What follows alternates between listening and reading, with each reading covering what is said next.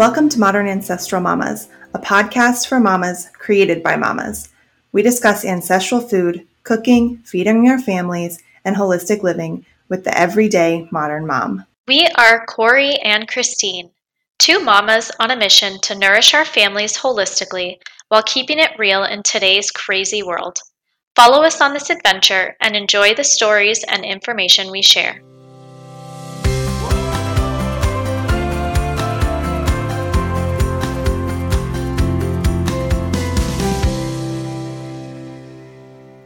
Hi friends, this is Corey. Um, I just wanted to pop on and say that when we recorded this episode with James, we intended it to be a um, our episode twenty-three, and there are quite a few jokes that we've made in the episode about it being episode twenty-three. However, um, since recording it, we re- uh, arranged our Um, publishing calendar, and this is no longer episode twenty-three. So it is um, season two, episode two, and um, we're very happy that you're here with us, and I cannot wait for you to hear this episode. It is fantastic. So without further ado, welcome to season two, episode two. Hello, hello. Welcome back to Modern Ancestral Mamas with Corey from For Nutrients' Sake and Christine from Nourish the Littles. And this is episode twenty-three, and we are interviewing James Barry from Eat Pluck. And before we start, we just want to do a quick introduction of James. Um, James is a chef and the founder of Eat Pluck. He's been in the ancestral wellness space for a while. His wife is also an M T P, and he has sixteen plus years in the culinary field, and he started out as a private chef cooking for some pretty big names such as Tom Cruise, Mariska Hargitay, uh, Gerard Butler, Barbara Streisand. I mean, he's got a long list. um, most recently, James launched his first functional food product, and that's how Corey and I know him, through this product called Pluck, and it's an organ meat-based seasoning. It's the first of its kind on the market, and it is amazingly easy and a delicious way for people to get organ meats into their diet, and we're definitely going to talk about that more in the show. Uh, James is also a published cookbook author, and he co-authored the recipes in Margaret Floyd's book, Eat Naked, and co-authored the follow-up cookbook, The Naked Foods Cookbook. And, oh my goodness, geez, James, he most recently co-authored the recipes in Doctor Alejandro Hunger's book, Clean seven. So, without further ado, we want to introduce James to the show. Go ahead, James. Say something. Well, thank you for having me. I am so psyched that I am on episode twenty-three, because you know who used to wear the twenty number twenty-three on their jersey? That's a big deal. No. Michael Jordan. Oh. You got you lived in Chicago, Christine. What's going on here? You lived in yeah, Chicago. But that does, I don't necessarily follow sports. I don't honestly, you know what's funny? I knew the Cubs won the World Series, but that's about it. I don't necessarily follow sports either, but I, I just I watched a really great documentary with him, and I'm I just I just he changed the whole he he changed that, you know, just the whole game, and I just I admire him for that. But yes, jersey number twenty-three, and LeBron James is also number twenty-three. So, well, this is good. I feel like I'm in good company here with the number twenty-three if you're following numerology. Yes. um, I think basketball is fairly boring, so. Not as boring as baseball, okay? No, I will one hundred percent go to a baseball game over a basketball game anytime. Anytime. Are you serious? Yes. Did either of you play sports growing up? No. Come on, nothing? Not even yes, I was an I was an athlete, however, it had nothing to do with balls. What is what, what kind of athlete were you? Runner? I mean, what is that? She swam. Okay, you I swam. I was a synchronized swimmer. Okay, James. I thought that was only on Saturday Night Live. Is that a real thing? She was no, a professional. In fact, I was a professional synchronized swimmer for a few years in my wow. day. I swam for SeaWorld and then the Aqua Lilies. If that's wow. not the coolest thing, seriously. That's pretty cool. You yeah. you should be wearing that like a badge that you were I agree. Like SeaWorld. That's so- I yeah, actually SeaWorld was a lot of fun. I think that's probably cooler than the Aqua Lilies. But the Aqua Lilies do music videos now and they're on T V shows. And I didn't get to do any of those cool things, but some of my friends got to be on Pirates of the Caribbean and I don't know, do music videos for oh, really famous people, rappers that I don't even know who they are. Wow. I love learning all these backstories here. You guys have some kind of fun, racy backstories. All right. So, um, uh, back on track here. We're going to start, or every episode we like to start with a little question that we'll all answer um, that is related to the topic of the show. So today, the question is, what is the last thing that you ate with um, organ meats? Christine, well, do you want to go first? Oh, yeah, yeah, Christine, you're going to no, go. No, we should let our guests go oh, first. I was going to let him go, go last. Oh, fine. Okay, I'll go first. Okay, me, me, pick me. Okay, so I had chicken hearts yesterday. There you go. Grilled chicken hearts. Okay, my husband saw your story with the chicken hearts, and he's like, this looks really good. And Christine texted me because Ryan texted her. And Christine's like, hey, your husband thinks you should have chicken hearts for dinner. Um, we did not have chicken hearts for dinner because I don't have oh, any. But, but we will soon because we have ordered meat birds and they will be here in September. And so by like November, we'll have a ridiculous amount of chicken hearts. How how many birds do you get? Uh, we've ordered thirty meat birds. And you just get them all at once and then... Yeah, so there's a huge shipping discount if you order a certain amount. Well, Corey, I don't know if you saw my my oldest question when I was like spearing the chicken hearts, but he was like, so were all of these hearts in one chicken? Or is this a heart per chicken? And I was like, no, sweetheart, this is one heart per chicken. Uh, so he was like, oh, so this is a lot of different chickens. And I was like, yes. Oh, oh my That's gosh. Really cute. And you, right. you get them you get them dead, right? They're already... No, they're alive. Oh, they're right? alive. Yeah. So when you oh, say no, yeah. chickens, you're, We're getting, you're getting live chickens and then, you're, and then you're doing, you're, you're taking And then we will them. raise them and then we will slaughter them. How long do you allow them to... Um, How big do you let them go? Like uh, seven so, weeks, ten weeks? Yeah, about ten weeks. Because yeah. that's it. Well, with meat birds, the particular ones that we're getting, which are the Cornish cro- Cornish crosses, oh, okay. yeah. um, they start to die of like heart attacks after right. about ten weeks. No matter that's what you horrible. feed them. Yeah. What? It's because no, it's this is just it's the breed. breed. So. Um, And this is what like Salatin does, and most oh, wow. yeah, it's it seems really strange um, because we're all coming to this with a heart for animals, right? Um, but the breed, because they're bred for meat, their bodies don't. They just keep growing. Their their muscles and stuff keep growing, and they can't. Um, their their bodies just start to up. shut. Yeah, they start to shut wow. down. Because the or yeah, it's like it's it's purely the breed, and it's something. Isn't it like ninety-five percent of the birds out there are that breed? So it's really it's it's really hard to find breed, a different breed. You can right? get like different breeds and heritage breeds and things if you order them, um, but we're gonna start with trying these guys um, because. From the research that we've done, this seems to be the best for meat. Um, and they're like the most hardy and, um, I don't know. We'll see. We're like, this is the first time we're doing this. So there's a lot of learning to be done. Wait, I have a question. I know this is your first time, but so like logistically, okay, you get thirty birds, chicks, mm-hmm. they grow ten weeks later, you slaughter them all at the same time, and then you're chickless again, and you have to order a new batch? Or like, oh, well, no, because I mean, you would have thirty. Right.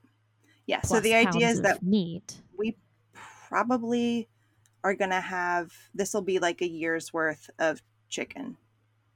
Okay. Okay. That's a good amount. That's yeah. That's but that's, a, I mean, that's a lot. That's a lot of care. You, I mean, chickens, chickens seem, I don't know. My judgment is they, they, they take a lot of patience, you know, in terms of you got to move them around. I don't, I don't know. Is, yeah. You find that?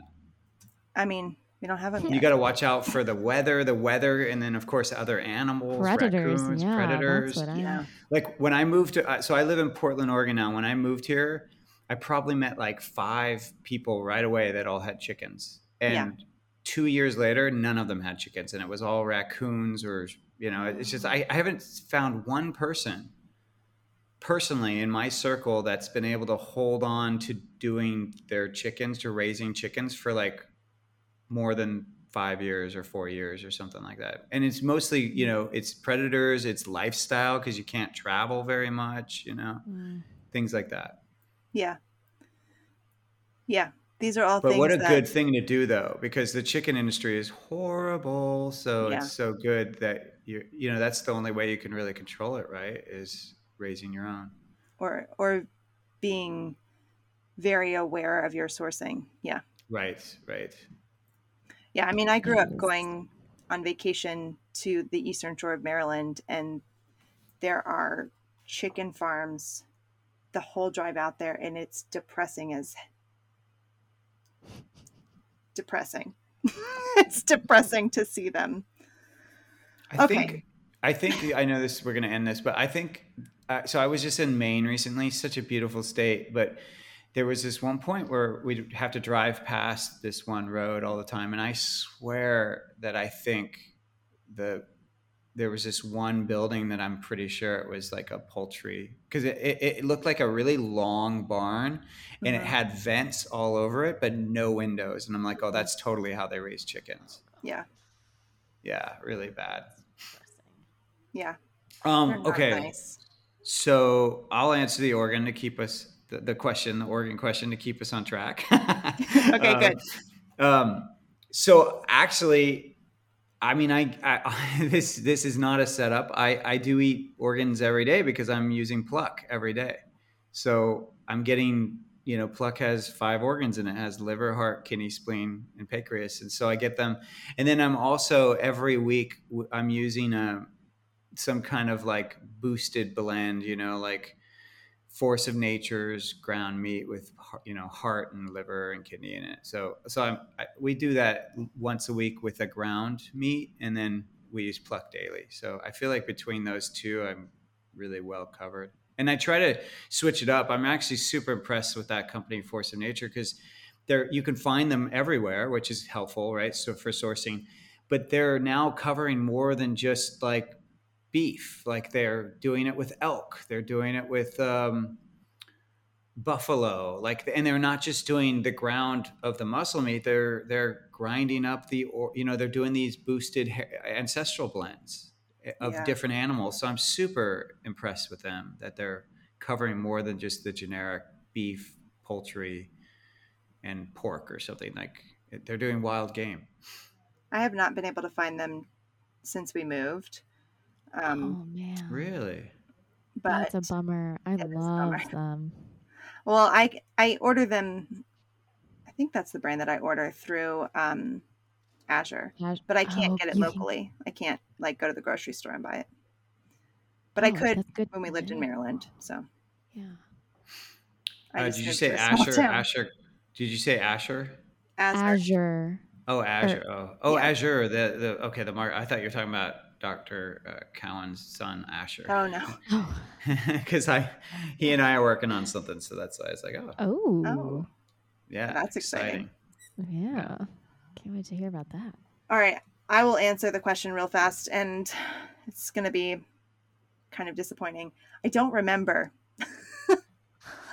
It's been probably two weeks or something. And I think I definitely have taken, um, I made liver capsules, like I made homemade capsules, and I've what, taken so you're, those. You're dehydrating them and then encapsulating them, or yeah. are you making the liver shots? Well, so I did that for a while, and I found that the only way that I could get them down, like the frozen little, you know, where you cut the liver liver up yeah. into really tiny bits and you freeze it. Yeah. The only way I could handle that was with grape juice because it covered it. Mm. Um, and then I just started dehydrating it and encapsulating it because it lasts longer and it's not taking up room in my freezer. It's a lot of work though. What, how, how, uh, so why do you, do you get gag reflex when you eat liver, or what, what's your response when you get the taste and whatnot in your mouth? Not all the time, because I can eat pate and, um, well, I mean, obviously I use Pluck and I'll use a ground um, blend, but yeah, it, I don't love the flavor. Just like liver and onions is, I don't like it. Hmm. Have you tried a liver tonic? Nope. Oh, come on. Wait, but Corey, do you like Bloody Marys? I do. Honestly, you need to try a liver tonic. They're so delicious. You're and right. I, I didn't even realize this, but I do it with raw chicken liver. Oh, but and that's I different. Have... You cannot compare beef, beef liver to chicken liver. That's like... Yeah, I know. You know what I mean? Like if you're turning, if I don't know what to compare it to, it's like, it's like light versus, you know, I won the bronze and this is the gold, you know? And I don't mean nutritionally. I mean, it's probably true yeah. nutritionally. I'm just talking flavor wise. Like chicken totally. livers are anything from chicken is way milder than any other yeah. animal. Chicken. Yeah.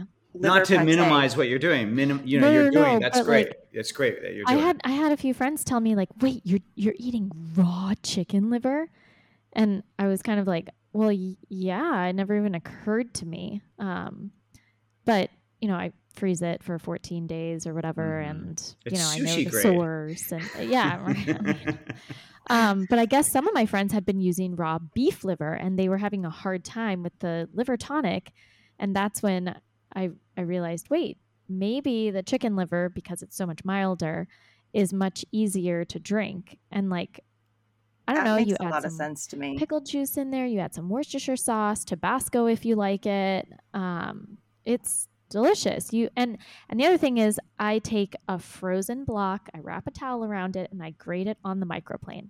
And like my husband has asked me before, why don't you just put it in the blender? And I've done that, and it's disgusting. Like yeah, it's there's too much. something too about chunky. grating it on a microplane that is just you can't taste it. As opposed to like blending it in the microwave, or not the microwave, the blender. That's what well, it's like, you know what it's like is so think about salt, right? So it's like there's different grades of salt. So you have coarseness of, of salt, but then you also can sometimes get flat salt, right? So, and if you, if you note like the different grinds, like where it's really fine salt versus coarse versus flat, and just put a little bit of each on your tongue, you know, space it out, you'll see that one is more concentrated salty and one is less. And you would think the flat salt would be really concentrated, but it's actually not as much as the coarse because it's just so thin and it melts so fast on your, on your tongue. So it's kind of, I, I see it as the same thing. When you use a microplane versus a grater versus a food processor, it's the same effect. The microplane, it's like, it melts. It's like, What whatever organ you're microplaning just melts.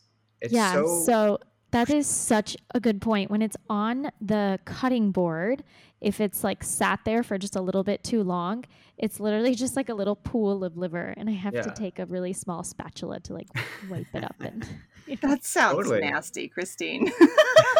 I mean, I don't care. There's very few things that gross me out, so.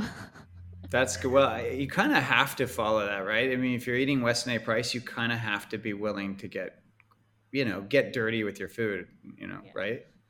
If you're really going all out. Do you find that, Corey? Your your face, you got a funny look on your face right now. Yeah, I get that. Um, yeah. I think that that makes a lot of sense with the chicken liver because beef liver is quite strong. Yeah. And the smell of it is strong. And yeah, and it has a much more metallic flavor. Um, hmm. Which just means that nutrients are more, you know, it has more nu- of those nutrients. More concentrated, yeah. yeah. More iron, obviously. And... James, do you think that the soaking actually helps?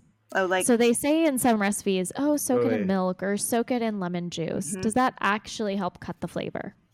Uh, I don't think so, personally. I mean, I and I've done I've done it all those ways. And I remember when I was first, you know, you mentioned I've been in the culinary field for over sixteen years, and I... And, like when I first went to culinary school, I learned about Weston A. Price. I, I got the, you know, the cookbook Nourishing Traditions uh, at my culinary school. That's where I learned about it. And um, what? Wait, what? To back up and talk about this. Oh, really? Um, what culinary school did you go to? Okay, keep going, and then we'll, we'll well, ask you that ex- question. It doesn't. I don't think it fully exists now, but it's called the Natural Gourmet, and it was in New York. Um, Anne-Marie Colbin was the person who started it. She started in like the sixties, and it was really, she was a real fore foremother. I don't know what it, she was. She, she was like one of the early people who really got people thinking about healthy food. And even though this school kind of had more of a, I think a lot of people saw it as more vegan, vegetarian, but it really wasn't. Like, it, it's funny. They taught that a lot, but I think that was more just their niche. Um, 'cause they really taught traditional ancestral ways of cooking. They taught like proper ways. I mean, they taught a lot of uh, Nourishing Tradition stuff. They taught um, meat. They did all different meats, things like that. And most of the instructors were omnivores. So I'm not totally sure why they had that, that kind of perspective out there, but yeah, they were definitely more known for their vegan, vegetarian stuff. Like I learned to make seitan and, and how to use all the different, you know, plant-based proteins and stuff like that. I mean, talk but about it's, gross, right? Oh uh, yeah. I mean, it, it, it is interesting. Like I'm such a firm believer like of around diets that, and you probably can honor this, you know, in terms of when you think about your kids and their process, right? It's like, I think as a parent, I tend to want to take, I just want to tell my kids like, just don't do this or don't do that. Or just, you know, to, to learn already, already know what to do based on my experience. And what I've learned over my own life and just and now being a parent, I'm just like, well, no, I have to, we have to live, give everyone the dignity of their experience with it. So I'm always like, like I have nieces that are vegan and, and I, I've, been in the field long enough where I've dealt with a lot of people that are vegan, and I'm just like, okay, if that's what you want to do, go for it. But all I ask is one thing, is that you listen to the feedback your body gives you, and you don't just toss that off. You don't just be like, oh, I notice I'm more flatulent, you know, I, I'm farting more, or there's more, more digestive distress. Like, don't think that that's a, a you know, like a, a nothing, like, like, honor how your body then communicates to you what you're eating. And the same would go with like organ meats or meat. Like if you, if you were like having gag reflexes when you're trying to eat certain things, well then yeah, maybe you need to slow down on that or like try to get it in a different way or even not eat it. I, you know, we have to honor our process. I think, I just think it's important. Yeah. I think that's definitely true. And especially with, um, the way that we eat, maybe not especially, but I mean, that's what we're talking about. We're talking about food, but, um, would you, do you remember I, how, I don't know how long you both have been going to like Weston A. Price conferences, but I've been going a long time. And, and I remember one of my first conferences, it was actually in Texas, the, the, the, um, the China, there was a woman in Berkeley who had just put out a kind of a, a rebuttal against the China Study book. And um, she was getting a lot of heat, like in terms of just, she, it was kind of going viral what she was doing. And so she was one of the speakers, right? And so one of the first things she did in the room was she said, okay, who in the room has ever like been a vegan or followed the vegan diet? And no joke, every single hand went up in the room. Every single, and it was a packed room. I'm talking there were, had to be hundreds of people in this room. And, um, or maybe a hundred. I don't know how it felt like a really big room.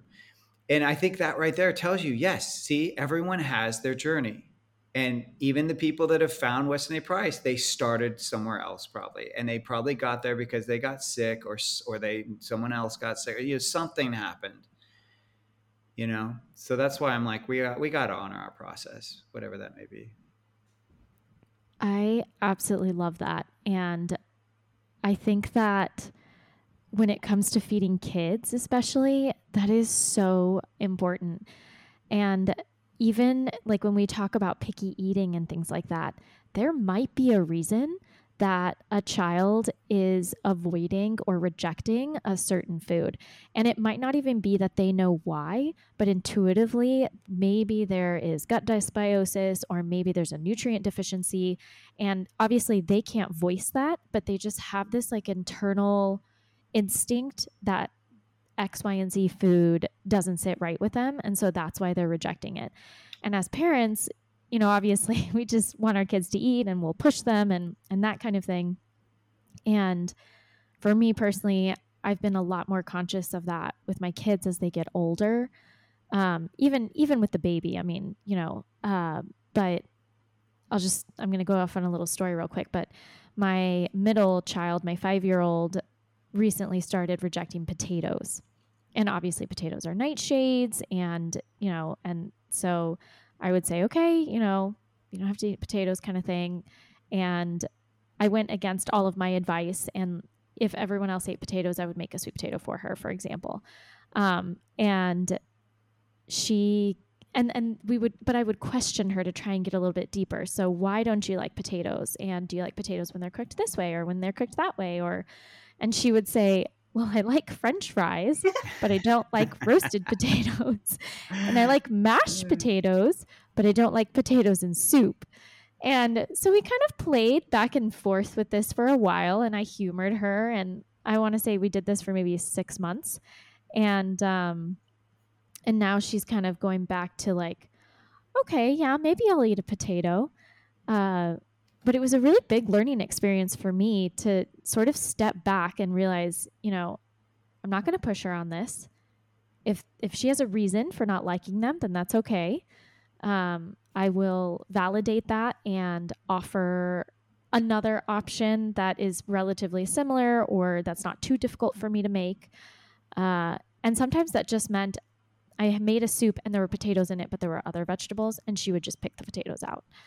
Um But anyway, I'm I'm off on this tangent because what you said really resonated with me, and it kind of made me think about that. I, I wholeheartedly agree with you too. Like, so even just if I share personally, like I'm I'm a redhead, I'm very very fair skinned, and I do not like raw tomatoes. I've never liked them, ever. And yet, if you then now you know later on you start to learn. Oh wait, when tomatoes are cooked, it's lycopene, I think, like lycopene. It's, it's like the, the chemical in them that supports the skin's protection against sun comes out, but not when they're raw. And it's like, oh, here's here I am, a fair-skinned, very sensitive to this, you know, to to being out in the sun too long, and yet health-wise, it's actually better for me to have cooked tomatoes. And I do like cooked tomatoes. I just don't like raw tomatoes. And I never have. And so I just have to wonder, it, it, it's got to be something in, chemically internally for me. That's really interesting. I have two redheaded children and they love tomatoes. So what doesn't now? Matter if it's cooked or raw. No, they love them raw most. They don't, I mean, they'll eat like ketchup and pizza sauce, but like they don't want sauce on their pasta or in, oh, well, that's different in though. Soup. That- I, like I know I'm, a lot of kids that don't like well, yeah. sauces. Yeah, I mean, that's different. But but they don't have a preference over raw tomato versus cooked. It doesn't. They'll they eat would, a raw tomato. Both of my redheaded children would rather eat like an entire container of grape tomatoes yeah. over, I don't know, a, a cooked tomato for sure. Interesting. Wait, that's the baby. That's so interesting because my baby won't touch a raw tomato to save his life, or a raw cucumber, or a raw bell pepper, pretty much any raw vegetables. And maybe I need to say something more about this on social media, but I don't push it because yeah. I know that that digestive system probably can't break down a raw vegetable and absorb those nutrients. And so it doesn't bother me if he doesn't want to eat vegetables, right? Like raw vegetables right now. And I, I know that maybe in the future he will. I mean, in Your general, point, that's a good point. I don't push my kids to eat things. Almost never. I almost never do that. Like I have a philosophy with my children that I'll make the meal, I'll serve the meal. They can decide to eat it or not. And I don't even make them try anything. Like I'm just say like, here's the food. This is what our family is eating. You have to sit with us, but you don't have to eat. But you don't, if they don't choose that, that you don't make another meal, right? It's no. just like, this is it. You either no, eat this meal I, or you're just not eating tonight. Yes. Yeah. That's how I'm totally like that as well. My, I our do family's like that. Make sure to have something that I know that my kids like. And sometimes yeah. that's just like, here's your glass of raw milk. Um, but yeah, no, this is the meal and that's it. Yeah, we're totally the same way. And, and then what we face a lot is that the kids will eat their food, but particularly the younger one will start to say, I'm not hungry or I'm full, you know, and, and it always coincide with around when the vegetables need to be eaten. You know, like they've eaten everything but the vegetables and it's just like, I'm not hungry anymore. And then, and then, and then, like, I always test it. I'm always like, oh, really? Because we were going to have ice cream after dinner. And they're like, oh, I want ice cream. I'm like, okay, so clearly, you know, that's my trick. I'm like, clearly you're not that stuffed. so, but didn't you but know have... there's a separate ice cream stomach? Yeah, exactly. It's like, For I, sure. At a certain age, right? Um, I... Uh, but we have the policy of like the exact same as you, Corey, but if they don't eat their dinner, they don't get anything else. Yeah. Like, and I don't mean, you know how sometimes like even as adults, you'll eat your dinner, but then a few hours later you might be hungry again. So you, you might get yourself a snack or you might have dessert or whatever it is. Like, but we don't go to stay to beyond that meal if you didn't finish it. Like that's it for us. But I do agree with you, Christine. Like I, I like I kind of have like foods that it's like, okay, this is what's important to us as a family. So like fat is important to us, vegetables and protein. And that happens to be animal protein for us. That's kind of it. Like if my kid doesn't want to have pasta, rice, potatoes, anything like that, bread, whatever, I'm like, okay, like that's like my youngest doesn't like potatoes either. It doesn't even matter. Oh, sometimes she'll eat them fried, but even then sometimes she doesn't. It's just like, and I'm just like, okay, that's all right. Like, but it's like, but if you, if, if there's meat, vegetables, or fat, obviously is mixed in with it. Like if any of those things are not, are on the table and they're trying to avoid it, then it's like, okay, well that's fine. But then you don't get anything after your dinner. Silence. No, I know, right? I was, I was like thinking, okay, what am I gonna? No, um, because I'm trying to think. I actually don't think that I do like a. If you don't eat this, you don't get that. Concept. I mean, I'm sure I do it every once in a while. I think we all have done that, um, but for the most part, I treats are usually saved for actually the grandparents.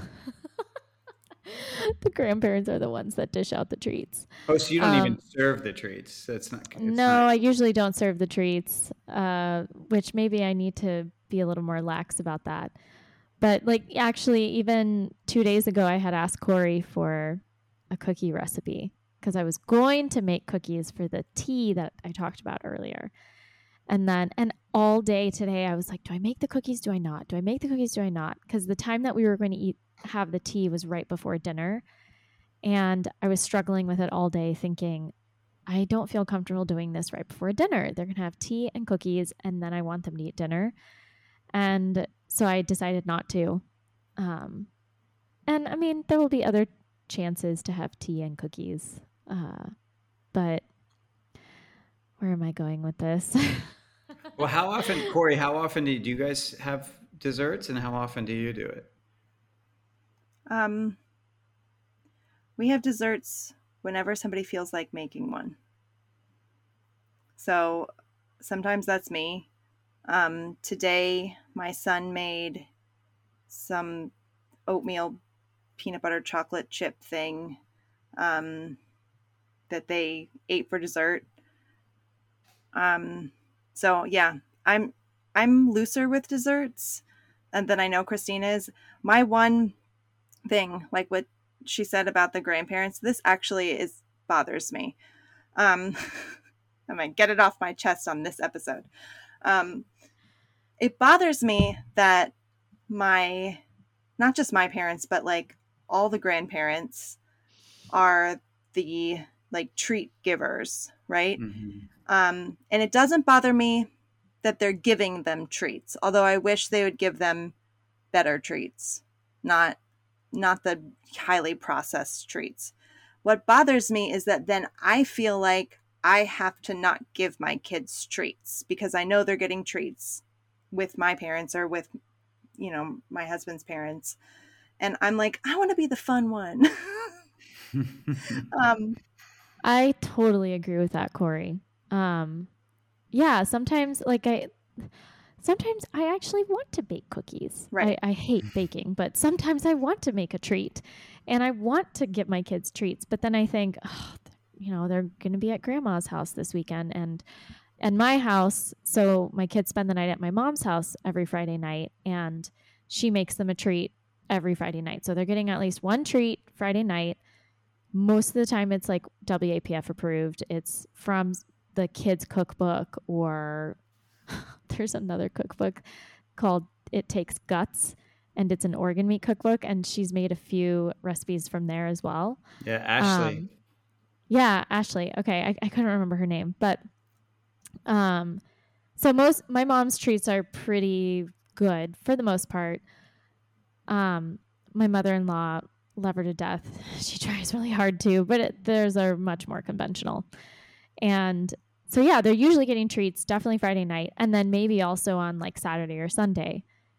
And so then I feel that way, Corey, where I'm like, oh my gosh, another treat during the week, like three times in one week. Like to me, that feels a lot personally, but that that's like my threshold. Um, that's kind of like how I feel about it. And I do, I do think in the summertime there's more because yeah. I don't know, there's popsicles and ice Parties. cream. Like, yeah. And there's part, and, and I mean, I make a point to make ice cream in the summertime, because it's the time to eat ice cream. Let's be honest. I, I love that we're talking about this because I think there's this idea that so many people in Weston A. Price are so dogmatic, you know, and yes. are so like perfect. And they just, they do it all right all the time. And it's like, no, we don't. Like, like we go through phases, we struggle with, you know, everyone who's on any kind of restrictive or specific diet struggles with society, you know, just dealing with other people that aren't on that restriction or that specific diet. And it's like, you're kind of, I, at least I think we're all kind of just doing the best we can with what we've been given. Right. And so it's like, I don't know, that humanness, I just appreciate that you're sharing this humanness because I think I, I have to imagine that there's people out there that probably think you guys have it all together, and maybe they don't, but you know, and just have all the answers. It's like, you know, we don't, we figure it out. And, and like, I sometimes laugh, like, so I, I've been doing this stuff for so long that I'm kind of like over it. Like, like, like I'm like, cause I used to do the sourdough breads. I used to do, I mean, I used to do everything for Scotch, and now I'm just like, I don't want, I either don't want to, or I'm just over it. I'm just kind of like, I I'd rather just not even eat it than take the time to make it. You know what I mean? Like, making your own pickles sounds great, but I just don't want to do it anymore. I mean, it's honestly, so that's true. What, that's why I created Pluck. I'm like, you know, like who's, sometimes you just don't want to have to, you know, pull out and, and defrost that slimy liver and like, and like deal with grating it and like getting it all over the cutting board and it just mashes on there, you know, and you're just kind of like, ah. So it's like, I'm like, how can I make this, how can I make eating these ancestral foods as easy as possible? Like that was my whole focus. I love that. I mean, I'm not going to lie. It's pretty darn easy to just take the pack out and go, diggy, diggy, diggy, diggy, like sprinkle it on. Do you make that sound when you use Pluck? I wish. Definitely. I, I always go, diggy, diggy, diggy, diggy. Can we use that? Can we like patent that? Put that in our commercials? Yeah, I mean. I mean, okay, so. Yeah. A long time ago, maybe, actually, maybe not that long ago, but in my mind, it's a long time ago. It's probably like four years ago. I was like done with the diet culture thing, right? Like I so done with it. And having grown up in that um, nineties and early two thousands time, and this is like getting way off topic, you guys, but like all of the women who were represented in that time when I was a teenager were super skinny, and I was never that way. And so there was always this, you know, overshadowing diet culture mantra sort of going on. And, and I, I wrote it for a while. I mean, I did the vegan thing for like a month. Um, and, um, I did the vegetarian thing for longer than a month. And then we started doing, um, Whole thirty, and we did paleo, and not that those things are terribly bad, but they're very restrictive. And, and I felt great for the most part on them. And then I got to the point where I was like, this sucks. Like, I want to eat bread. I don't want to drink almond milk. And then that's about when I found um, Nourishing Traditions, and I found Weston A. Price, and I was like, this is the most n- unrestricted way of eating that I can find and still um, feel good. And yeah. I am not perfect. I have absolutely no desire to be perfect. And if we go out with friends and they choose the restaurant, then I guess we're eating pizza and beer. Actually, I don't eat beer. I don't like it. But, you know, this is the idea. I, I, I, I'm not yeah, right interested on, in restricting. I mean, look, I'll tell, like, I, I, I was just telling someone this the other day. So I, as a someone in this field, you know, as a chef, I've had to be on top of all the different diets and trends always. Like, and I, I, I couldn't just understand them on an intellectual level. I had to actually be able to make the food taste good. So I was like always hunting and like, like doing, being a guinea pig for all these different diets and trends. You name the detox, I've probably done it, like, and not just once, like multiple times, so I could master it and cook it and do it for other people.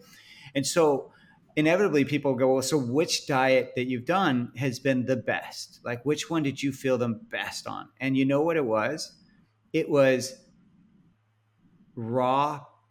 Like it was, what is it called? It's called primal, raw primal. So it's basically raw animal meat and products. So raw dairy, raw butter, raw muscle meat, organs, everything raw.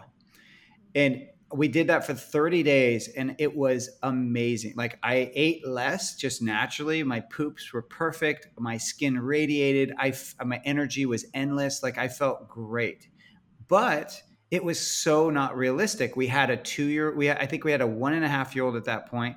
We couldn't go out with anybody because how many, you know, how many restaurants are serving, you know, like the, the, the you know, the uh, beef cabaccio, you know, cabaccio. It's like there, there aren't many, you know what I mean? There weren't that many ceviche places or things like that. It's like we were just kind of limited on where we could eat out.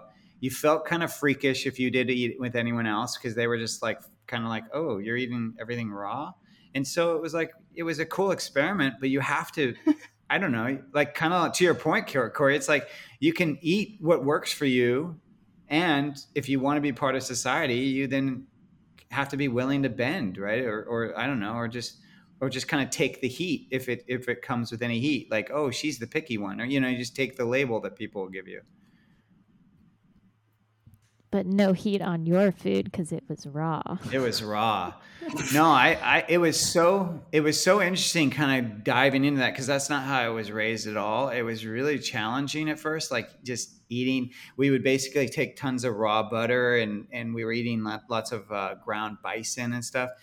And we would just kind of put it together and we make these little meatballs with it. And it was, it was hard to get past the, the psycho, the psychology of it, but once we did, it was quite good. Like I was, I was pretty amazed. So sometimes I wonder if like I actually need to go on something like that because I do raw, maybe like raw meat, maybe once every two months or something like that. And every time I do, my mouth is watering as I'm preparing it. Like I literally want to just like dive in and eat the ground beef raw. And I do. And some of my kids do as well. And, you know, the baby, especially, like he takes a few bites and he's like, oh, more, more, more. Like, it's like so animalistic. It's bizarre. I don't, and I don't know if everyone, like other people have this reaction towards raw meat, but there's something about it that like, I'm like, I want more raw meat. If there's one thing I trust, it's that. Like, and it's not just that it's raw. I just mean that body's re- the body's reaction like that, just to anything. I tend to go, oh well, that's your ins- that's that's what your body is telling you you need. Now, obviously, you could say, oh, but well, my body reacts like the way to ice cream. It's like, well, okay, well then, then maybe it's not necessarily the sugar your body's needing, but maybe you don't have enough fat in your diet. You know, you think about whatever that food is most dominant in is probably the thing your body's craving. Yeah. So for you, it might be like iron and, and muscle, you know, protein, you know, but that easily accessible iron and protein, because that's ultimately, I know we're talking about organs today, but ultimately that's why you, you want these foods. So I would say that your body was probably wanting the the nutrients that are, you know, in that raw meat, like the high protein or that accessible iron, you know, because, you know, we have to remember when we cook things that degrades it, any heat, you know, will start to kill the vitamins and minerals. Now, luckily, it's when we're eating them in Weston A. Price, we're eating them in whole foods, and that's protecting it more so than if it was like some isolated vitamin, you know, in a capsule or something, right? Um But I think that um, this is also why organs are so important, is that that these nutrients that are plentiful in these foods, whether it's this raw meat or whether it's the organs in the raw state even, our I find our body, like when I used to get bone broth, when I first started doing bone broth way back in the day, I felt that from my body, like my body almost like, I always describe it like it was curling around the glass or the mug of bone broth. Like it's just, it, it was like a warm blanket that I just, I didn't want to let go of. And I, I feel the same way when I put pluck on my finger and I'm like licking, you know, the seasoning. I feel the same way when I get raw, same thing, sometimes raw organs and stuff. I just, I, there's something that comes out, and I believe that is our body telling us, you need this. You, you need whatever it is. You know, organs are high. Um, they're high in basically every vitamin, you, you know, v- B vitamins. They have every single one of them, particularly B twelve. They're higher in iron. They're high in vitamin A, uh, some of the highest available vitamin A, right? I mean, they're, you name it, they're high in it. Like I always kind of say it's Mother Nature's multivitamin. And it's so fascinating because like you guys are mothers, and when you're first pregnant, you know, you know, the medical field or scientists are telling you, okay, you need to take prenatal vitamins. Well, everything that's in a prenatal vitamin is in organ meat, everything. And so it's just like, oh, well, that's, that's Western society's solution to it. But ultimately, if you just are eating these whole foods, you're going to get everything plus more. Um, cause we can't, we can't isolate whole foods the way, you know, like it's impossible to recreate that food in a laboratory, right? Like they can isolate vitamin C, but they can't recreate the orange in a pill. Mm-hmm. you know, and a lot of these vitamins are synergistic, right? Like, mm-hmm. like um, I always, yeah. this is why I promote whole foods. Like if there's any kind of diet or trend that I promote consistently for the, over the last sixteen plus years, it's whole foods. It's just like eating real whole foods is key. It trumps any diet out there. And even though our soils are more degraded, even though, you know, and they're tracking this, the food is not as nutritious as it was back in the day. It's still, to me, invaluable because it's primarily around the vitamins and minerals, because a lot of these vitamins and minerals, particularly like, you know, you, I always think of like synthetic versus whole food vitamins. So a lot of these synthetic vitamins are typically isolated, right? Whereas when you get the vitamins and minerals from a whole food, they complement each other. Yeah. And many of them have to be paired. So like yeah. B twelve, for example, if you don't comp- if you don't do it with folate, then you can cause a lot of damage in yourself. Like you, you, it's, so it's required for like optimal mental function. Um, But a deficiency in one produces even a deficiency in the other. You know what I mean? So it's like if you're not taking high amounts of folate with the B twelve, you can cause neurolog- neurological damage. You get what I mean? So it's like, so sometimes these are not, this is not synergistic in these synthetic vitamins that a lot of people are depending on. So I'm just like, you got to get it from whole food. You have to, because the B twelve and the folate are in the liver. It's already there. They're, Mother Nature has put them together already for you. Mm-hmm. So I, I, I sometimes yeah. just get on that bandwagon. I'm just like, look, if there's one thing you're, if you're, I know it's confusing out there. I know it's overwhelming on what to eat, but if there's one thing I just, I'm just like, look, just choose things that are ingredients versus things that have ingredients. Yep. I love that saying. Um, what do you think about this whole idea of, well, some organ meats are dangerous to eat, or, yeah, I mean, this topic, man.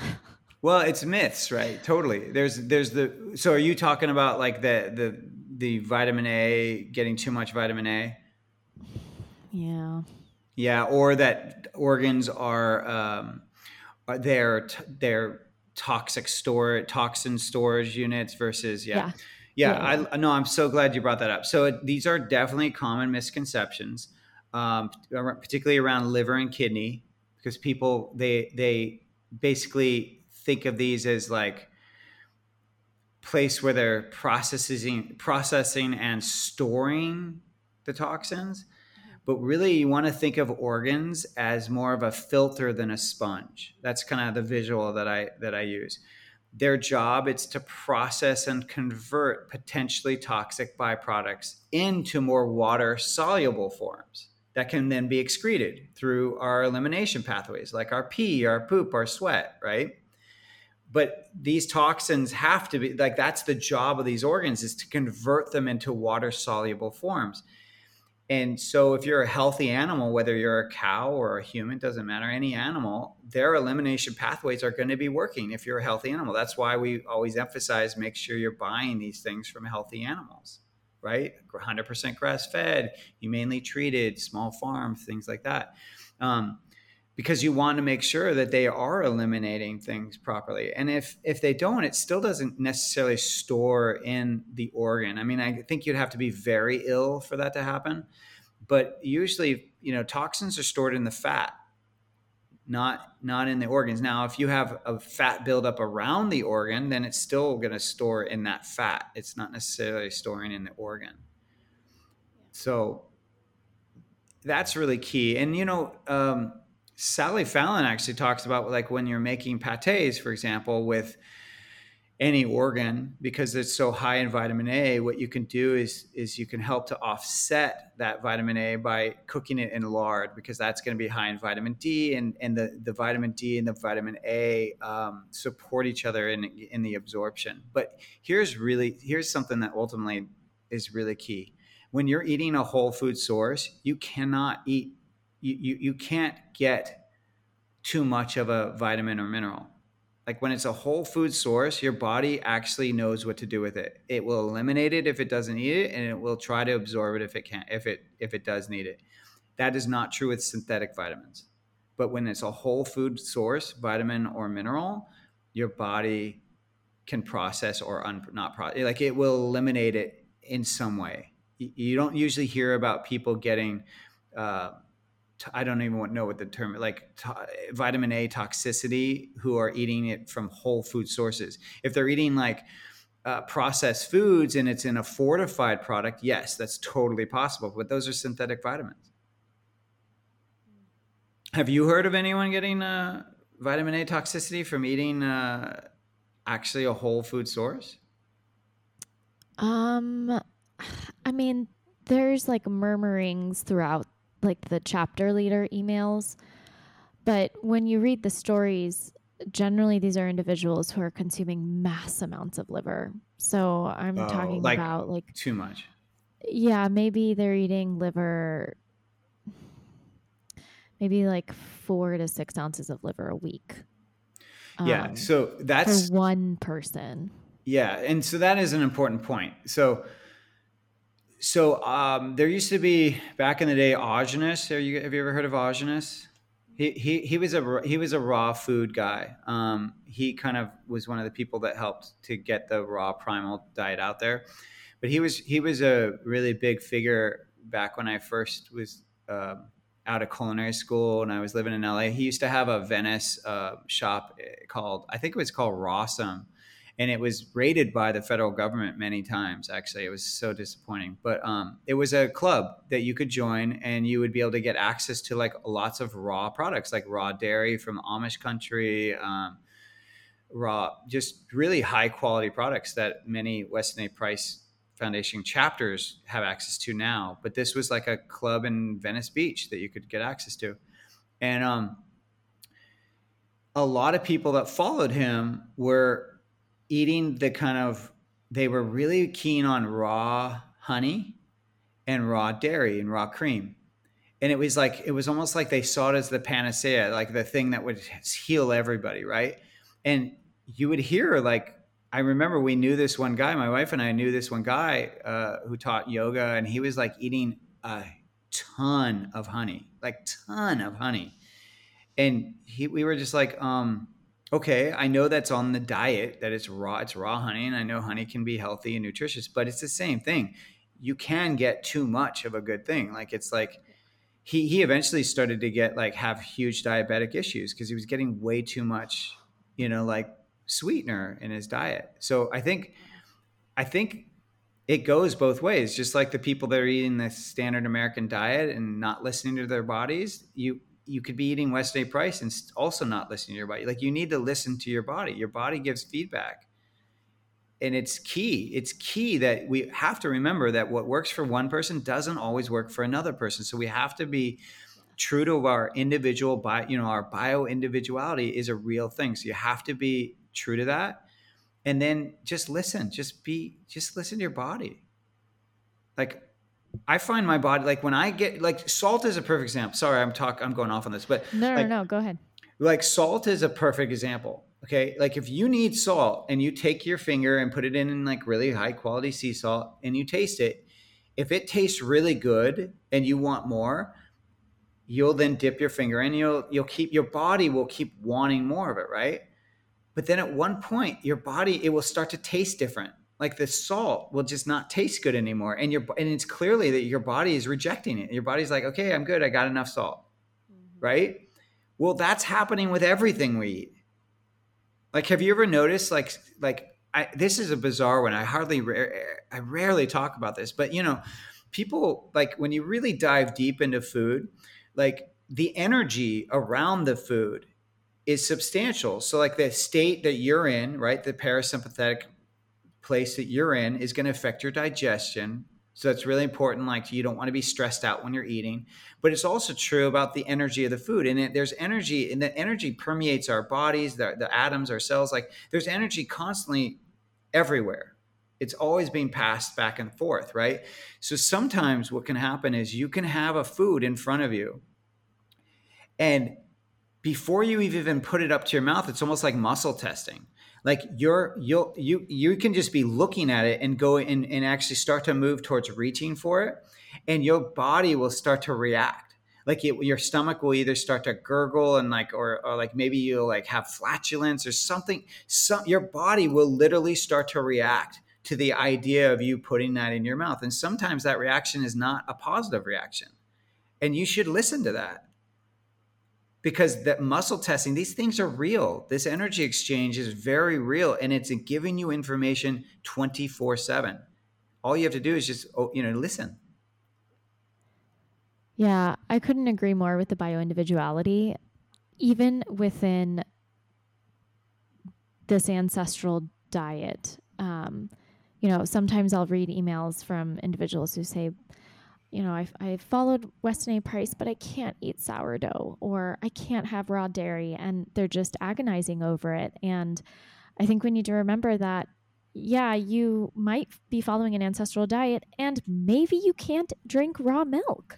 Like maybe you actually can't have dairy, and there's probably a reason for it, whether it's your own ancestral lineage, or whether you have gut healing, or whether just it's not for your body.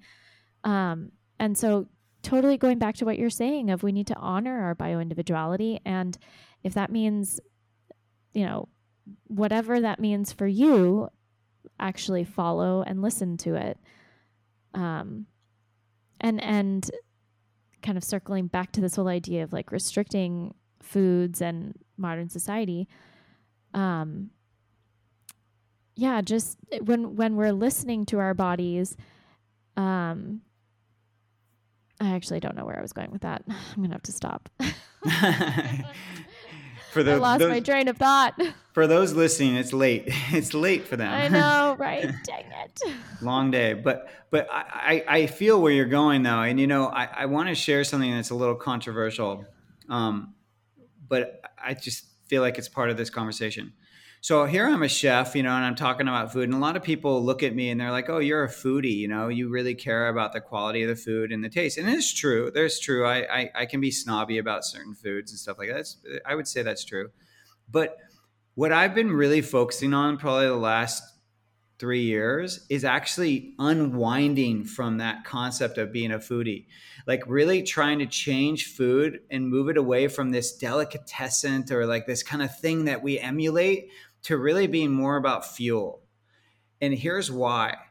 And it kind of ties into some things we were talking about earlier, but even this conversation, it's like, I, cause I'm finding that we put, I believe, and this is what I think is controversial, is that we put too much emphasis on food.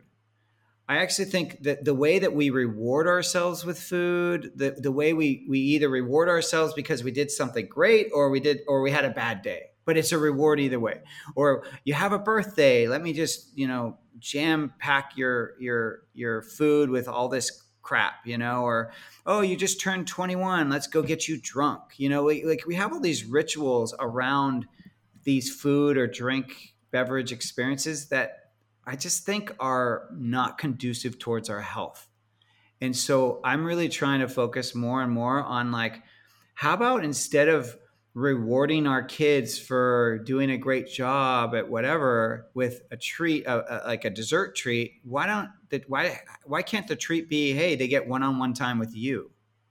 You know, why can't we kind of mo- start moving outside the box and move away from the food as a reward and make it more about, you know, I'm just throwing out the one-on-one thing. It could be anything, but just anything that's not food, you know, because uh, yeah.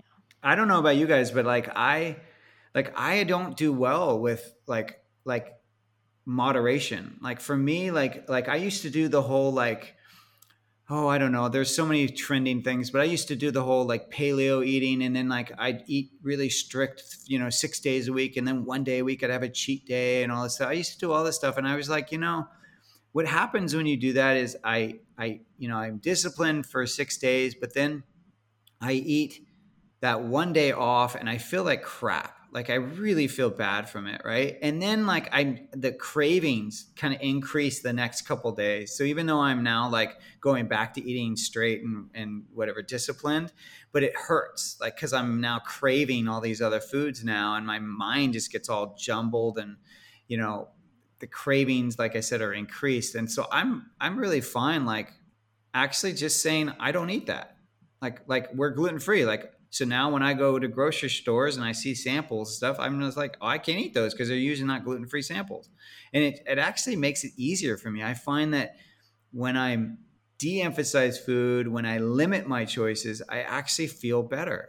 And and I know that that doesn't tie into people that, like Corey, you were sharing like the de- deprivation or like, or even I know a lot of women, I'm not, you didn't say this, but I know a lot of women and some men have eating disorders. And so, and they've recovered from it. So the idea of like being, putting a limitation on food is actually feels destructive to them. You know what I mean? Cause it, it feels like they're taking stepwards back, backwards. But I don't know. Just putting that out there because I, I that's kind of, I know it's controversial, but I really I'm I'm experimenting with it and I'm actually finding a lot of success with it. Yeah, so you're more of an abstainer.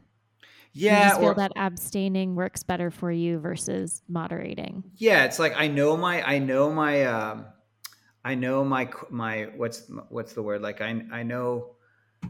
I know the track, you know, I know what I, I like basically right now I eat fat, I eat animal protein and I eat vegetables. Like that's it. I don't do any starches right now. Cause I'm, I'm on a very specific protocol. Like I'm on a, on a antifungal protocol cause I'm trying to clean out my system. But like, like, so I don't even do sweet potatoes. I don't do cassava flour. Like I don't do any of it cause any starch is going to feed that fungal stuff. And so I'm, I'm keeping it really, really clean. And I've now been doing it about two and a half months. And I gotta say, like, I feel amazing. And it's gotten so easy because I don't have to worry about fifty choices. Like I got limited choices and, and they're all really good. It's not that they're bad, they're good choices. And so I don't know, I don't have decision fatigue around it. I, when I need to eat, I just, I eat those foods and I feel good. And, and I'm, the cravings are completely gone at this point, you know? So I don't know. I'm just, I'm experimenting with this stuff. And I think it just goes back to like, well, you got to listen to your body. You got to follow your bio individual individuality. And I'm like, well, this is working for me right now. So why would I, why would I second guess it or beat myself up for around it? You know? Yeah. So I have a question then about, cause you have in your household, there's you, your wife and your two girls, right? Yeah. So your body is reacting well to this. Do you impose this on the rest of your family? Are you the person that cooks for your family or do you and your wife kind of share that? I do most of the cooking. Sometimes, you know, she does a day or two, but I do most of it. I, I would say, so I was the stay-at-home parent for, um, when, when our second child was born, I was the stay-at-home parent. And I did that about three or four years, um, fully. Um, and not to say that, that, I mean, it's not like she had it off, right? She was being the breadwinner and it was hard for, it was so hard for her. And then I got to say, like being the stay-at-home parent, that was some of the hardest work I've ever done, particularly with a newborn. I mean, it's crazy. Like your brain just feels like it's on a loop and you feel literally insane. Like I felt insane. I thought I was going to go crazy. But I, but I, you know, but I also got so much out of it, right? I got, I got so much healing. I got, you know, I got my sleep back. I got my brain back because before that I was just this workaholic who was running this meal delivery service and who was never having like get barely getting any sleep. I mean, I was really like, my tank was not full. And so being a stay-at-home parent really helped me get my health back.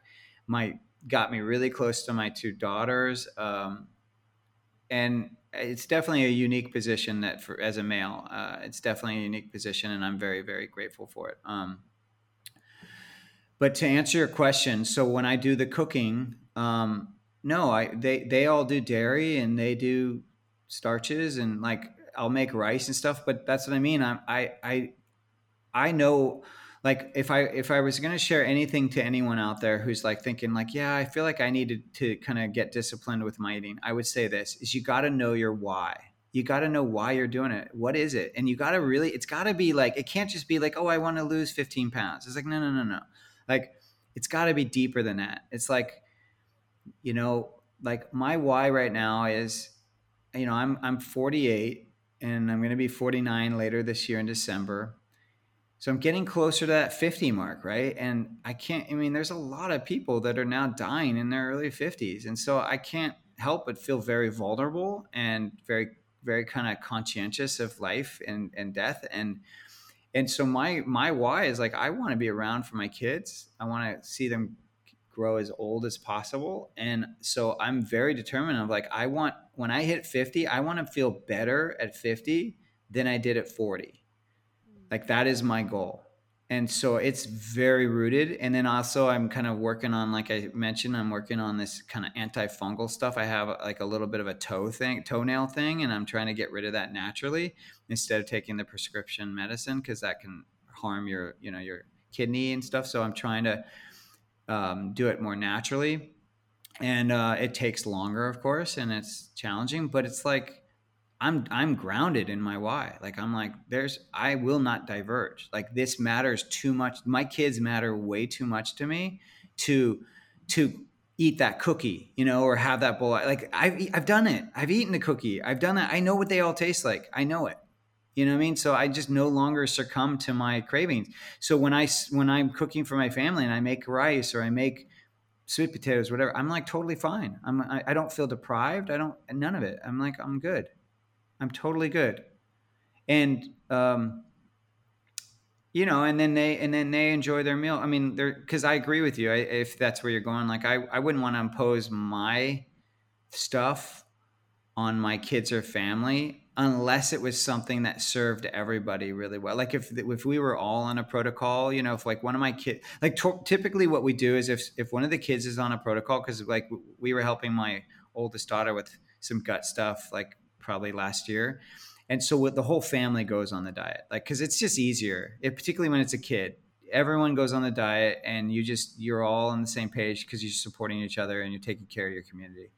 But when it's the adult that's on it, no, I don't impose that on my kids. No way. That's really good advice. What's um, your, th- I, if I don't, if you don't mind me jumping in, Corey, I feel like, cause I get to see your face. I feel like you got something going on. And I want to hear it. What, so what is, what are you processing right now? Um, no, I think you're right on the, um, like if a kid has something going on, then, then everybody being together on that is, seems to me like the only way to do it.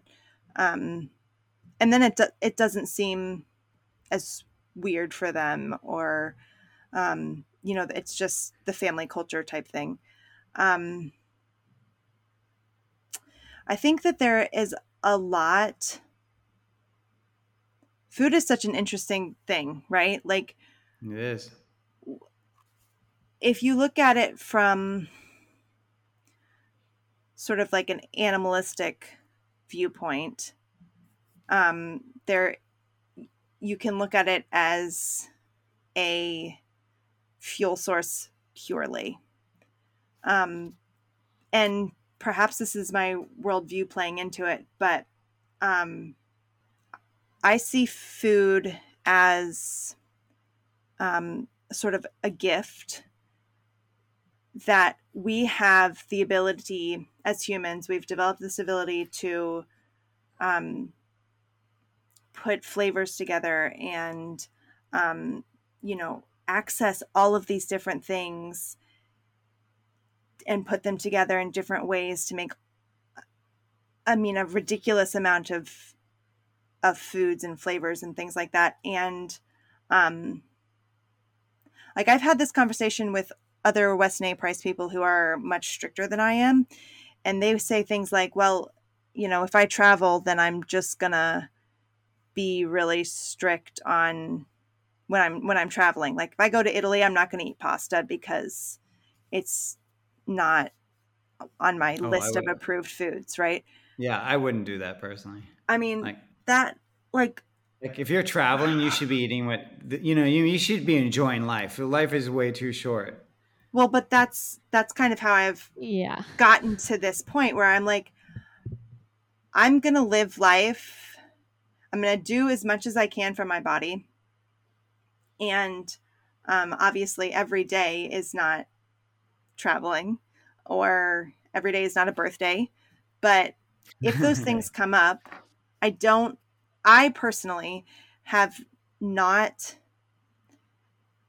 I personally have, have lived that really restrict, restricted life around food, and it's not a personally healthy thing for me. And yeah. um, I have one daughter who I know has gut issues.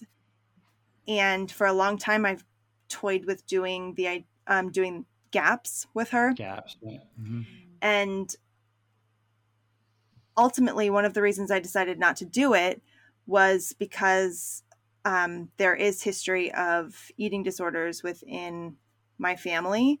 And I am very aware of not creating those mindsets in my children. And I am, not that I think this is the case for everybody, everybody who does gaps, everybody who does any sort of restricted dieting. Um, but I think that for me, it would have been me and maybe my children, it would have been triggering in that way. And um, that's, I mean, that's ultimately the reason we never did gaps. Do you think, so. do you think, do you think that when it's around a health issue that it feeds the eating disorder, or is it just when it's around body image? No, I think it can be both. Both? Okay. Yeah, I, I can see that.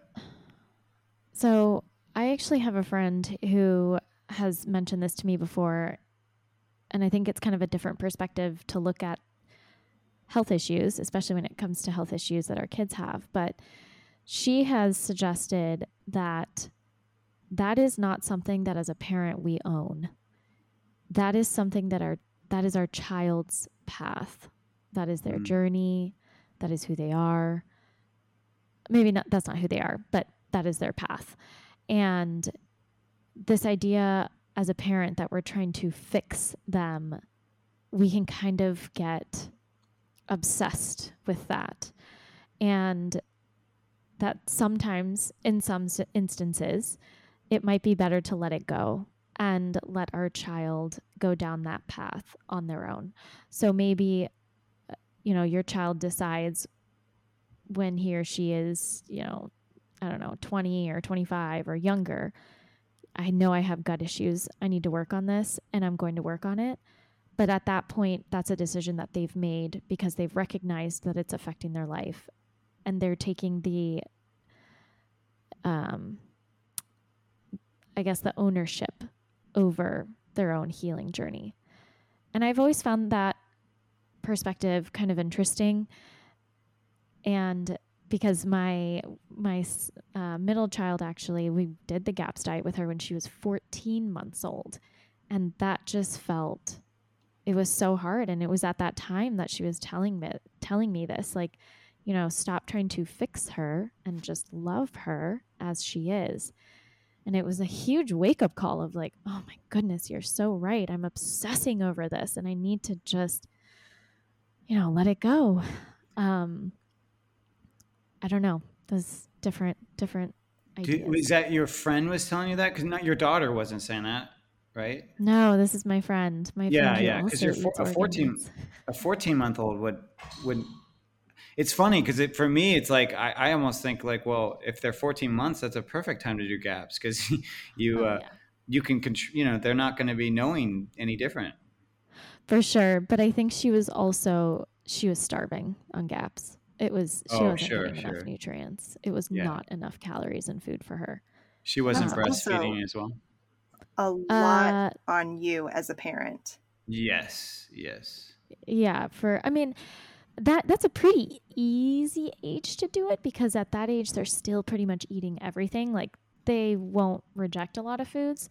Um, but yeah, I do think it's kind of a it's a delicate age to do gaps for sure. And no, James, actually all of my kids self-weaned at fifteen months. Really? I think, oh, yeah, wow. I think it's because my supply drops dramatically at, at around that time. Yeah, and that's just all of my kids have been voracious eaters pretty much starting at like twelve months. Interesting. Yeah, I love I mean this topic is so fascinating to me because it's like it it still feed I mean I still stand behind it's just about bio individuality, right? Like It, it really is. I mean, it's like what works for one person does may not work for someone else. And that's why I love having this discussion, because it's like, we're not, I'm like, I don't think any of us are telling anyone this is how you should be doing it. It's like, we're just telling, well, well this is what we tried, or this is what we're doing right now. And this is working or this is not working. And it's like, all, you know, like to me, the best thing for anyone to do is just t- listen to these kind of like people, you know, listen to three, four people in the field that, you know, intrigues you, and then make a decision from there. You know what I mean? Like, don't just follow one person, like listen, I don't know, learn about three or four diets, you know, that are all kind of in the same realm, and see, see if any of them resonate with you. But it'll, ultimately you're the funnel, you know, you're, you're, you're the, you're whose life, like to, to your point, Christine, it's like, it's your journey.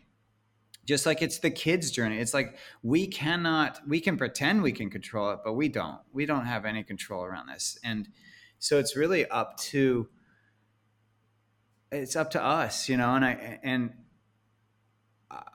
I just love, I love talking about it, because I think, I just love mixing it to, you know, hearing, well, what's working for you? And, oh, this is working for me. And, uh, you know, and kind of sharing notes and stuff like that. I, I, I'll just share like, like for me with like, we are so steeped in, I don't even know how to say this without it sounding weird, because I don't mean it to be so extreme. It's not, but we're just so steeped in health in my household, because my wife, as you started out saying, she's a nutritional therapy practitioner, and then me being a chef. And we just worked in this field for so long, and we know, like we see things, like I can, I can see people on the street, and I can be like, oh, they're alert. They're, they're eating this. And I, you know, I can see things in their face, and I, and I right away know, like, this is what's going on. And it's not because I'm, you know, psychic. It's just, I've just been in the field so long that I, I, I see themes. I, I know these, the, you know, this usually means that, you know, that kind of thing.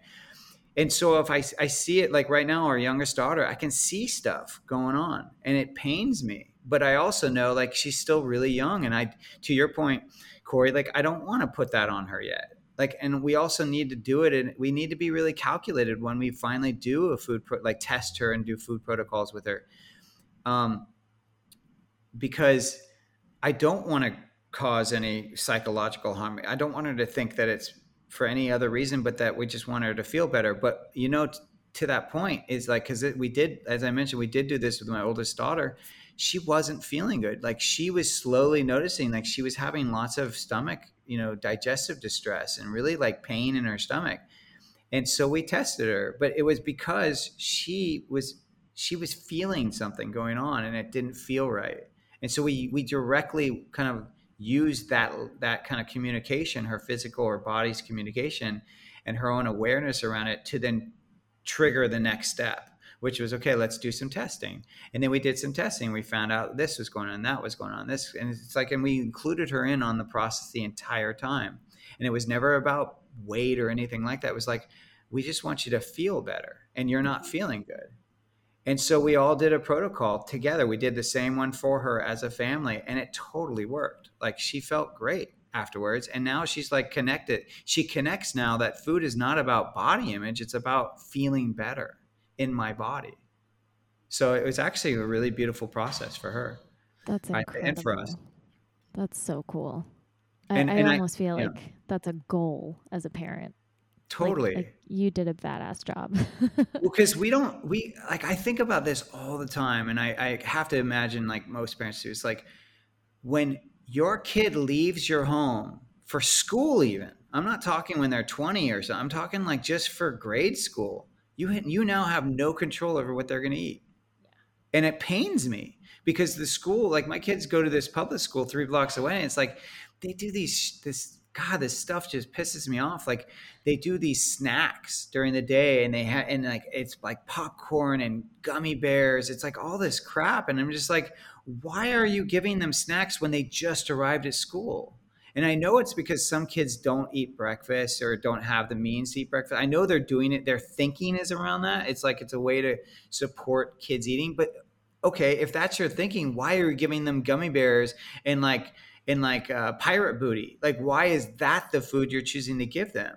Like, let's be a little bit more conscientious about the food choices we're giving them. And then they do this thing that's called like the the the no thank you table. And so it's every kid who's getting like a, a cafeteria lunch can grab whatever's on their tray. They all get the same things. And then, and then on their tray, they, um, they get, they get to remove whatever they don't want. So a lot of kids will put their vegetables or their apple or their yogurt, they'll put that on a table. And then any kid can just go grab that food. And it's, but it's all crap. It's like, it's like the flavored, you know, sugary yogurts. It's like the chocolate milks. And I'm just like, Frah. Like my, how do I get my one year, my, not my, my first grader who's totally, you know, impressionable. How do I teach her to not grab that chocolate milk when I'm not there? Of course they're going to grab it. Of course they're going to grab the yogurt. You know what I mean? Like they're going to grab anything that you're not including in your home at that age because they see everyone else doing it and they, it's sweet and it's triggering all the, you know, the, the, the things in their brain that are addictive and, and attractive to um, getting people hooked on certain foods. So honestly, like that's the bane of our existence right now. And I'm always kind of like, well, how do I lay the groundwork to make it so that my kid makes informed choices, like that that they're empowered to make whatever choice they're going to make. But all I want them to do is I just want them to be aware of how it makes them feel. So I'm not telling them to not do those choices. I'm just saying, okay, if you want to eat that ice cream, not go for it. Or if you want to have that cookie, but just be in your body as you do it. Don't check out. Because honestly, that's what most of us are doing when we're, when we're involved in our food stuff. You know what I mean? Like, like we're emotionally eating. It's, it's cause we're checking out. We're either using the food to check out or we're checking out as we eat the food. You know, we're, I say we're using the food to check us out because we're, we're overeating so much so that we can feel something physically. We can feel the sickness or we're, you know, we're binging, we're, we're purging, we're doing all these things so that we can feel something physically. And so we're using the food to feel or to not feel. I mean, that could go deep into way other conversations. Yeah, totally. um, I'm not going to tap into that. Do you love I'm, that the topic I'm, of this was organ meat and we've got this? I know, right? Oh my gosh, this is, I, so I do want to say, you know, we're hitting the hour and a half mark and I actually think we're probably going to have to have you on for a second episode just because this was already so informative, and I'm wondering if it makes sense to talk about some practical things. Um, on another episode. On another episode, yeah. Like totally. I would love to know what you cook for your family, or yeah, maybe like as it coming from a chef, like what are some good kitchen hacks, um, things like that. I don't know, Corey, what do you think? You mean in regards to another episode? Yes. I think yes. Yeah. Let's, let's do a part two. Let, let's do a part two. And, and I look forward to that because, because, you know, I don't want to leave anyone with the impression that oh, when I was saying like, oh, I'm trying to move away from being like a foodie and putting so much emphasis on food. I, I, I want to, I want to like be clear. Like, I don't mean that that food that I'm eating is bland. Like I am very much like, I'm still like, all about flavor and making sure that the food I'm eating is quality. I'm just like, I'm just kind of not, um, I'm not indulging as much as I would if I were throwing a party. You know what I mean? Like when, if I was throwing a party for a group of people, I would take, I would cook all day. Like, oh, just the other day we had some friends over and I, and I, and I like, Cook, slow cook these ribs for like hours, like thirteen, fourteen hours. And then I flashed, you know, grilled them so they were crispy and I marinated them. Like I did all this stuff with so much love. And I love doing that. That's what food is for me. It's, it's a way for me to convey love and how I feel for people.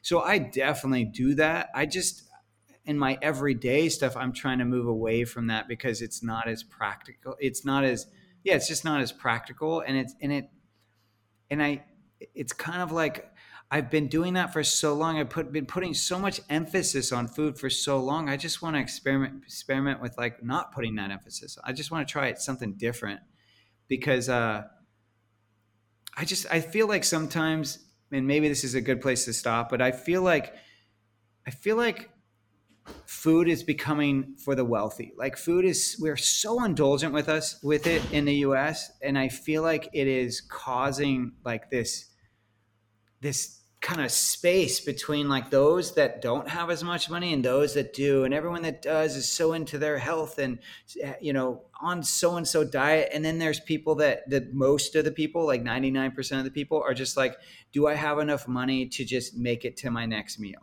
And that destro- that's, just destroys me, because w- this entire planet is just this empty thing. Like, like it was here before us, and everything in society is something we have created.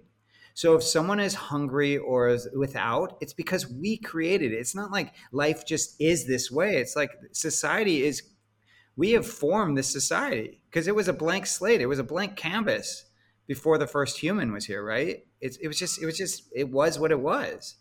And so all these kind of societal norms, these are things that we've created and instilled in the next generation. And they just keep getting passed down and passed down, this emphasis on money, this emphasis on how the cost of things. And I don't know, economics, all this stuff. It's just all, it's all, it's all not real.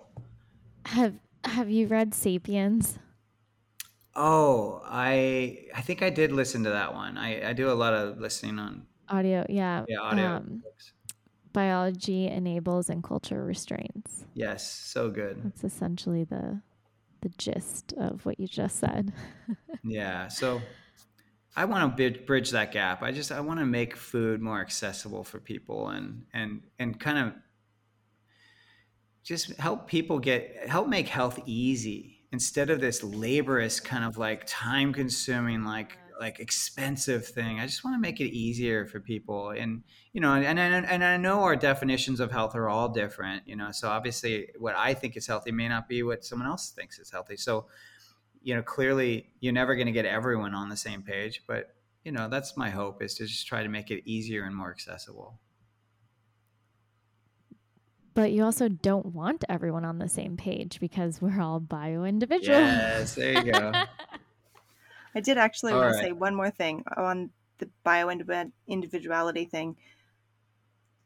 I think that it's important that people in our space recognize that just because something has worked for you or is working for you right now, or, you know, in the past or right now, doesn't mean that it will continually be the same thing forever. Totally. Our bodies are also going to change and evolve within themselves. And um, yeah, so that that's the same sort of idea, but it applies to us directly. I'm so glad you said that, because that is so important. And I, I, I know we're trying to get off, but I just, if I may add, like, I see that a lot. I see people like self-diagnosing and being like, oh, well, I don't do well with eggs, so I guess I'll stop eating eggs forever. And it's like, I mean, I have a cousin who hasn't had an egg in fifteen years. And I'm like, um, you know, if you just work with someone who actually focuses on it, like a nutritionist or something, like someone who have fo- focuses on this, you might, you, they could probably test you specifically. And a lot of this stuff you can solve within three to six months. Like, you don't have to live with something forever. Now, I know that's not always true, but it's true most of the time. If you're not thriving right now, you can. Mm-hmm. Like, you really can. And there, it, whatever condition you have right now does not have to be stagnant. Like you just said, it doesn't, it's not going to be forever, as long as you get support. Like, if you just keep kind of thinking that you have all the answers and you're going to figure it all out, it's like, well, A, you're putting a lot of pressure on yourself, but B, there's lots of people out there that know way more than me or you or any, you know, everyone. There's just people that together have figured out a lot more than I have. And so I'm always like, A, focus on the food. Like, first thing I would do is, like, if you're starting to feel ill, if you see kind of, I call it the smoke, don't wait for a fire, just find the smoke that's going on. So like, if you have skin rashes, if your hair is thinning, if you um, have trouble sleeping, like, first thing I do is I look at what am I eating. Next thing I do is look at my environment. And then if I can't figure out, if I try to deduce that and I can't solve it in within a few days, then I reach out to a, an expert, and I'm like, hey, I need support. Your wife? Yeah. I was going to say, I, does she does she work on you? I mean, she's like not just any N T P. She's like a really badass N T P. She's so good. Um, you know, I she, didn't know that she was the one of the founders and creators of the Restorative Wellness Solutions. Yeah. Oh, yeah. She's now the she's now the owner. Uh, Anne is retired from it. So I'm yeah. So I mean, I like dream. I want to take those classes so badly. They are so good. I don't. I don't mean to. I know. I, I don't mean to like bring her that in, but it, it they really are. The, yeah. Like I, I, have to say, like for those that don't know, so Restorative Wellness Solutions is what Christine's talking about, and I. So it's basically a nutritionist. It's like an N T P. Like they go to like a school like that, and then a functional nutritionist goes to like a Restorative Wellness Solutions kind of uh, practice. And what's so fascinating is I saw Margaret as a nutritionist and then I saw her become a functional nutritionist, and it's night and day. Like she was doing muscle testing. She was doing, she could only do so much as a nutritionist. And it wasn't until she started like learning how to do tests and digging deeper, like lear- the learnings that they got, she got from Restorative Wellness, did I see her really start helping people. Like it was like surface to then truly sick people. Like she, she now helps people that are, that are, that doctors can't figure out. She helps people that are seen as when she does her thing, they, they think she's done, she's a miracle worker. She's like, well, no, I just do this, but it's the things that she's solving are what people see as miracles because no one else could figure it out. So it is Restorative Wellness Solutions is amazing. Yeah. So that's, I'm sorry. I did actually a, that was kind a shameless of plug.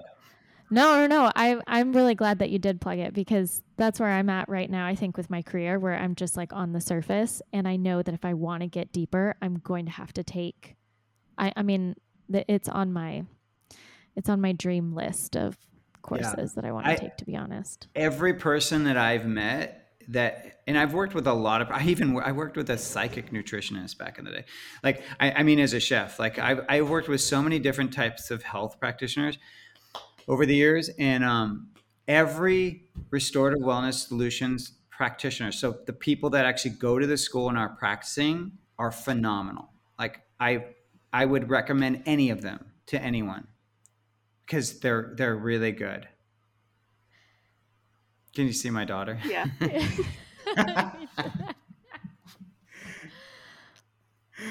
Oh, she's hiding.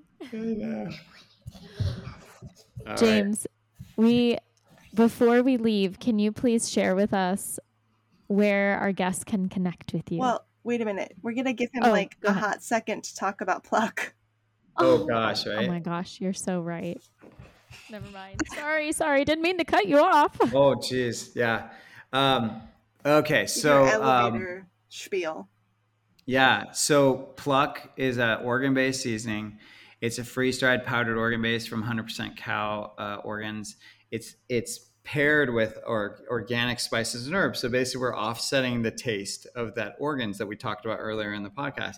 And um, what it is is it's a completely no different than any spice in your in your spice jar. It's just it's shelf stable. It's dry. It's like you sprinkle it on just like any seasoning, and it just elevates the flavors that are in the food. But then it also gives you micro dosing of the nutrients. And so the way I look at Pluck is it's never going to be as, you know, as nutritious as eating like the whole liver, you know, the raw whole liver, because that's a hundred percent product. But the problem is, is most of us aren't doing that. So my whole thing is like, well, Pluck is the gateway. Let's get you started. Let's, let's make it so it's an everyday or as much as possible thing. So you're getting that micro dosing plus frequent use equals a cumulative effect. And then, don't stop there, you know, then eventually get more stuff into your diet, more organs. But you can find Pluck if you want to take that dive and just start getting organ meats into your diet. You can find us at eat pluck dot com, and you'll find us on social media at eat pluck. Uh, and then you'll find me at Chef James Barry, and that's Barry with an A. And um, there's lots of recipes. Uh, we have a recipe actually from Ashley's uh, It Takes Guts book on there for beef heart jerky, and it's so good. She did that cookbook is yeah. phenomenal. Um, but uh, we have tons of recipes on the site, really good stuff. And you know, my whole thing is like organ meats can save the world. It will help us make feel better, and then we start treating other people better. So let's just start getting getting them in the diet, you know, any way we can. And Pluck is definitely the easiest and simplest way to do it. Perfect. All righty. We will work on getting you back on for another totally. episode. It's fun. I mean, I feel like I could just talk and talk with you guys all. We could just go everywhere, you know, like I just love talking to you both. So Thanks I know this me. is actually really cool. We got way deeper than I thought we were going to. So I love it. Uh, see, episode twenty-three. There you go. I know, right? Yeah, you're so right. Oh my gosh. Yeah. You manifested it. Um, so we actually want to send people back to our Halloween episode, which happens to be our very first episode we ever did. And we talk about Halloween and how to handle Halloween candy and what Corey and I do with our families.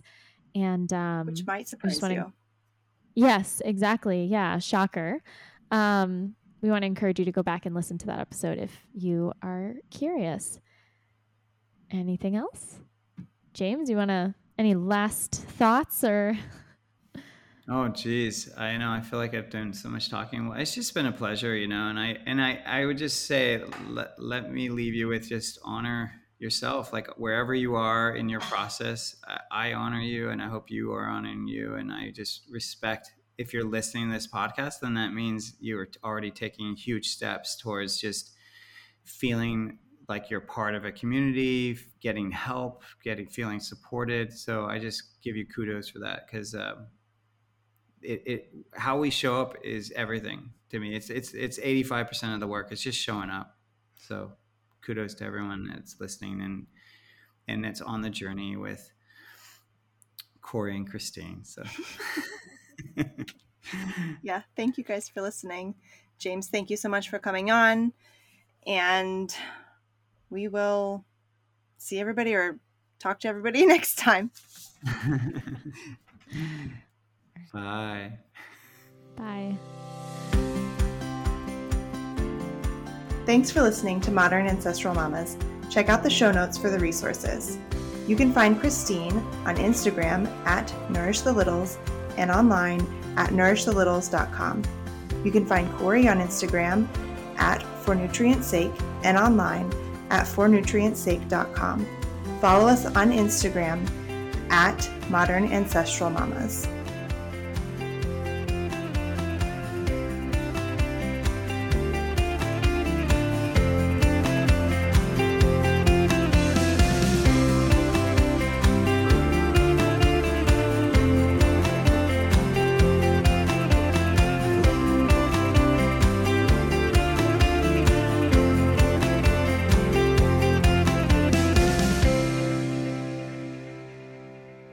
The information contained in this show is for informational purposes only. It should not be intended as medical advice and should not replace your relationship with your healthcare practitioner.